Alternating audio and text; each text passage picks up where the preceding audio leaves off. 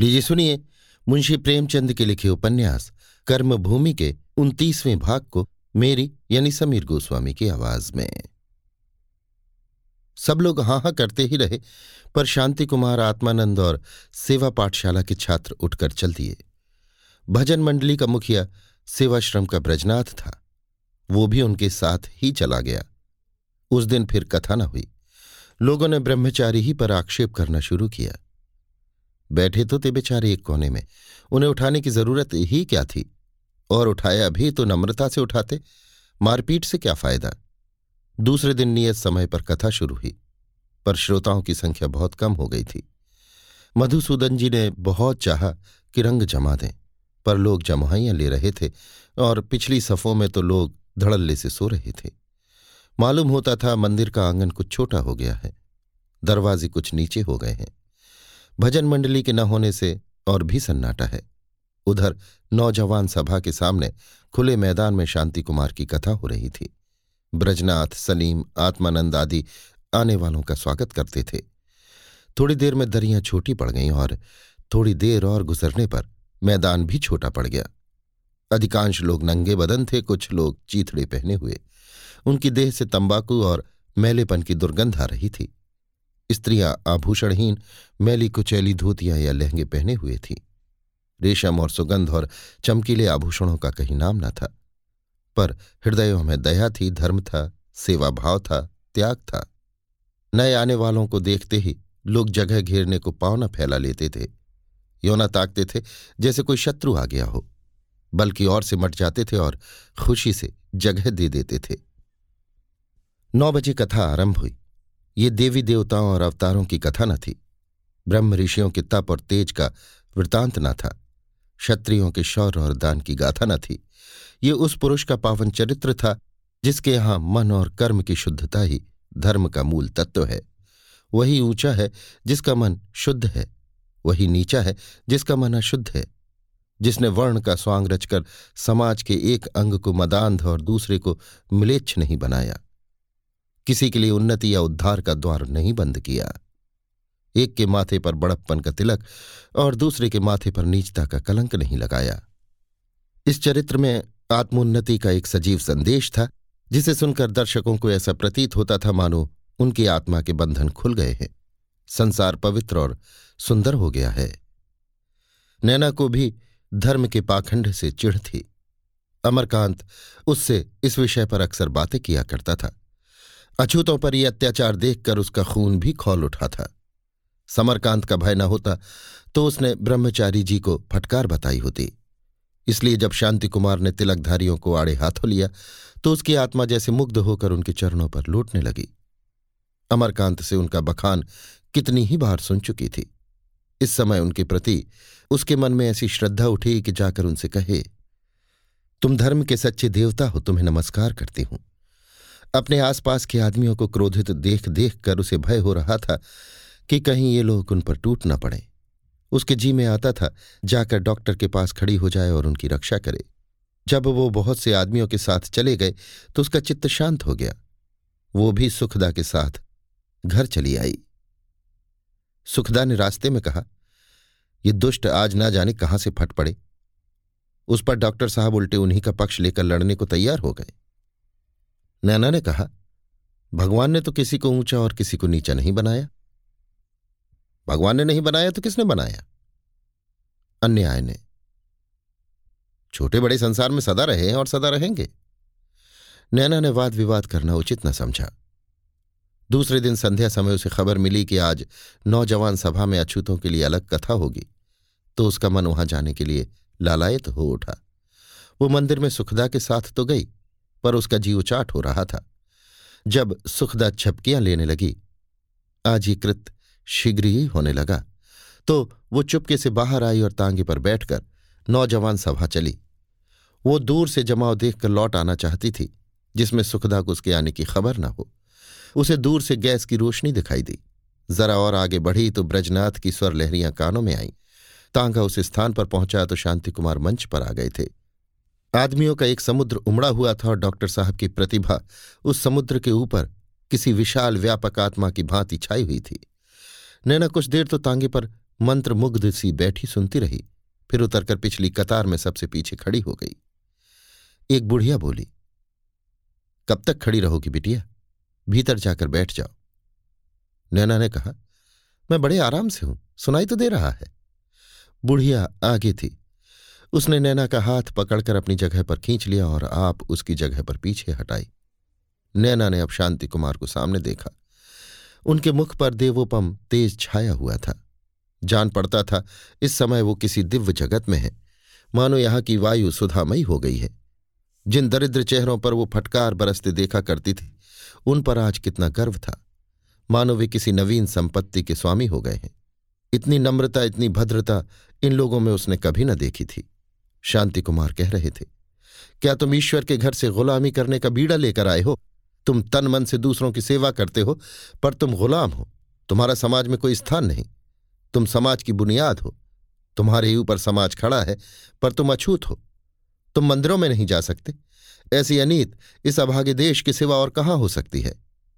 क्या तुम सदैव इस भांति पतित और दलित बने रहना चाहते हो? एक आवाज़ आई, हमारा क्या बस है? शांति कुमार ने उत्तेजनापूर्ण स्वर में कहा, तुम्हारा बस उस समय तक कुछ नहीं है, जब तक तुम समझते हो कि तुम्हारा बस नहीं है। मंदिर किसी एक आदमी या समुदाय की चीज़ नहीं है, वो हिंदू मात्र की चीज़ है। यदि तुम्हें कोई रोकता है तो उसकी ज़बरदस्ती है। मत टलो उस मंदिर के द्वार से, चाहे तुम्हारे ऊपर गोलियों की वर्षा ही क्यों ना हो। तुम जरा जरा सी बात के पीछे अपना सर्वस्व गंवा देते हो, जान देते हो, ये तो धर्म की बात है। और धर्म हमें जान से प्यारा होता है। धर्म की रक्षा सदा प्राणों से हुई है और प्राणों से होगी। कल की मारधाड़ ने सभी को उत्तेजित कर दिया था। दिन भर उसी विषय की चर्चा होती रही। बारूद तैयार होती रही। उसमें चिंगारी की कसर थी। ये शब्द चिंगारी का काम कर गए। संघ शक्ति ने हिम्मत भी बढ़ा दी। लोगों ने पगड़ियाँ संभाली, आसन बदले और एक दूसरे की ओर देखा। मानो पूछ रहे हो चलते हुए अभी सोचना बाकी है। और फिर शांत हो गए साहस ने चूहे की भांति बिल से सिर निकालकर फिर अंदर खींच लिया। नैना के पास वाली बुढ़िया ने कहा, अपना मंदिर लिए रहें। हमें क्या करना है? नैना ने जैसे गिरती हुई दीवार को संभाला। मंदिर किसी एक आदमी का नहीं है? शांति कुमार ने गूंजती हुई आवाज़ में कहा, कौन चलता है मेरे साथ अपने ठाकुर जी के दर्शन करने? बुढ़िया ने सशंक होकर कहा क्या अंदर कोई जाने देगा? शांति कुमार ने मुट्ठी बाँध कर कहा, मैं देखूँगा कौन नहीं जाने देता। हमारा ईश्वर किसी की संपत्ति नहीं है जो संदूक में बंद करके रखा जाए। आज इस मामले को तय करना है, सदा के लिए। कई सौ स्त्री पुरुष शांति कुमार के साथ मंदिर की ओर चले। नैना का हृदय धड़कने लगा, पर उसने अपने मन को धिक्कारा और जत्थे के पीछे पीछे चली। वो ये सोच सोच कर पुलकित हो रही थी कि भैया इस समय यहाँ होते तो कितनी प्रसन्न होते। इसके साथ भांति भांति की शंकाएँ भी बुलबुलों की तरह उठ रही थीं। ज्यो ज्यो जत्था आगे बढ़ता था और लोग आकर मिलते जाते थे, पर ज्यो ज्यो मंदिर समीप आता था लोगों की हिम्मत कम होती जाती थी। जिस अधिकार से वे सदैव वंचित रहे, उसके लिए उनके मन में कोई तीव्र इच्छा न थी, केवल दुख था, मार का। वो विश्वास जो न्याय ज्ञान से पैदा होता है, वहाँ ना था। फिर भी मनुष्यों की संख्या बढ़ती जाती थी। प्राण देने वाले तो बिरले ही थे। समूह की धौंस जमाकर विजय पाने की आशा ही उन्हें बढ़ा रही थी। जत्था मंदिर के सामने पहुँचा तो दस बज गए थे। ब्रह्मचारी जी कई पुजारियों और पंडों के साथ लाठियाँ लिए द्वार पर खड़े थे। लाला समरकांत भी पैंतरे बदल रहे थे। नैना को ब्रह्मचारी पर ऐसा क्रोध आ रहा था कि जाकर फटकारे। तुम बड़े धर्मात्मा बने हो। आधी रात तक इसी मंदिर में जुआ खेलते हो पैसे पैसे पर ईमान बेचते हो, झूठी गवाहियाँ देते हो द्वार द्वार भीख मांगते हो, फिर भी तुम धर्म के ठेकेदार हो। तुम्हारे तो स्पर्श से ही देवताओं को कलंक लगता है। वो मन के इस आग्रह को रोक न सकी। पीछे से भीड़ चीरती हुई मंदिर के द्वार को चली आ रही थी कि शांति कुमार की निगाह उस पर पड़ गई। चौंक कर बोले, तुम यहाँ कहाँ नैना? मैंने तो समझा था तुम अंदर कथा सुन रही होगी। नैना ने बनावटी रोष से कहा, आपने तो रास्ता रोक रखा है, कैसे जाऊँ? शांति कुमार ने भीड़ को सामने से हटाते हुए कहा, मुझे मालूम ना था कि तुम रुकी खड़ी हो। नैना ने जरा ठिठक कर कहा, आप हमारे ठाकुर जी को भ्रष्ट करना चाहते हैं? शांति कुमार उसका विनोद न समझ सके, उदास होकर बोले, क्या तुम्हारा भी यही विचार है नैना? नैना ने और रद्दा जमाया, आप अछूतों को मंदिर में भर देंगे तो देवता भ्रष्ट ना होंगे। शांति कुमार ने गंभीर भाव से कहा, मैंने तो समझा था, देवता भ्रष्टों को पवित्र करते खुद भ्रष्ट नहीं होते। सहसा ब्रह्मचारी ने गरज कर कहा, तुम लोग क्या यहाँ बलवा करने आए हो? ठाकुर जी के मंदिर के द्वार पर? एक आदमी ने आगे बढ़कर कहा, हम फौजदारी करने नहीं आए हैं, ठाकुर जी के दर्शन करने आए हैं। समरकांत ने उस आदमी को धक्का देकर कहा, तुम्हारे बाप दादा भी कभी दर्शन करने आए थे कि तुम ही सबसे वीर हो? शांति कुमार ने उस आदमी को संभाल कर कहा, बाप दादों ने जो काम नहीं किया, क्या वो पोतों पर पोतों के लिए भी वर्जित है लाला जी बाप दादे तो बिजली और तार का नाम तक नहीं जानते थे, फिर आज इन चीज़ों का क्यों व्यवहार होता है? विचारों में विकास होता ही रहता है, उसे आप नहीं रोक सकते। समरकांत ने व्यंग से कहा, इसीलिए तुम्हारे विचार में ये विकास हुआ है कि ठाकुर जी की भक्ति छोड़कर उनके द्रोही बन बैठे। शांति कुमार ने प्रतिवाद किया। ठाकुर जी का द्रोही मैं नहीं हूँ। द्रोही वो हैं जो उनके भक्तों को उनकी पूजा नहीं करने देते। क्या ये लोग हिंदू संस्कारों को नहीं मानते? फिर आपने मंदिर का द्वार क्यों बंद कर रखा है? ब्रह्मचारी ने आँखें निकालकर कहा, जो लोग मांस मदिरा खाते हैं, निषिद्ध कर्म करते हैं, उन्हें मंदिर में नहीं आने दिया जा सकता। शांति कुमार ने शांत भाव से जवाब दिया, मांस मदिरा तो बहुत से ब्राह्मण क्षत्रिय वैश्य भी खाते हैं। आप उन्हें क्यों नहीं रोकते? भंग तो प्रायः सभी पीते हैं। फिर वे क्यों यहाँ आचार्य और पुजारी बने हुए हैं?